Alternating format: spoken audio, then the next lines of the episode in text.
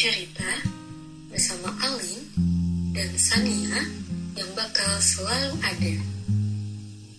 Sayang sekali, untuk saat ini, aku, Sania, sendirian dulu menemani teman-teman semua.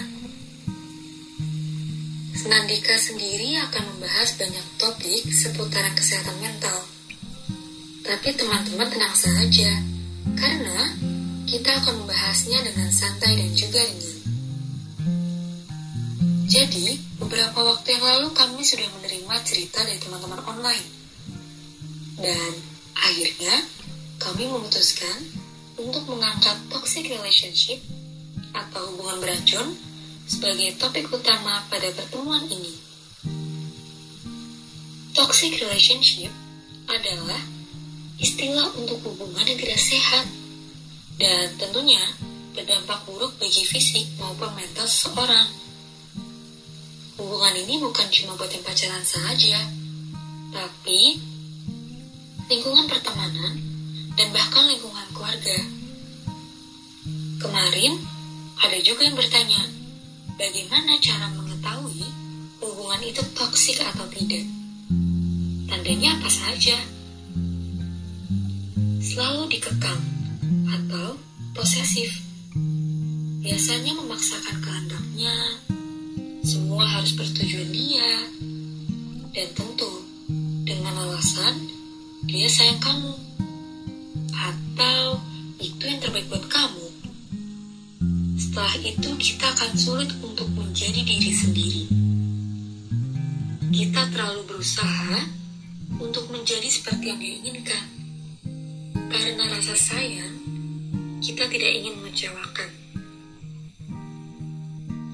Padahal, hubungan yang sehat adalah hubungan yang saling memberi dukungan dengan kasih sayang dan juga rasa aman.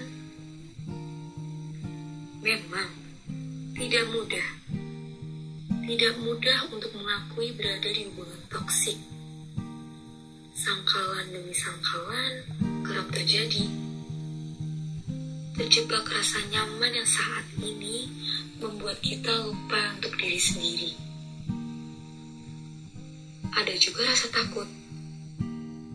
Takut akan kesepian. Karena harus berpisah sama orang yang kita sayang.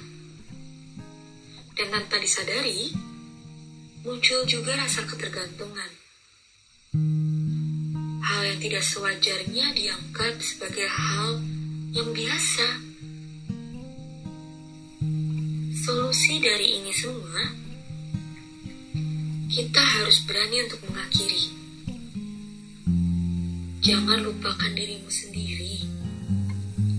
Jika sulit mengakhiri, wajar saja. Wajar untuk meminta pertolongan kepada orang yang tepat.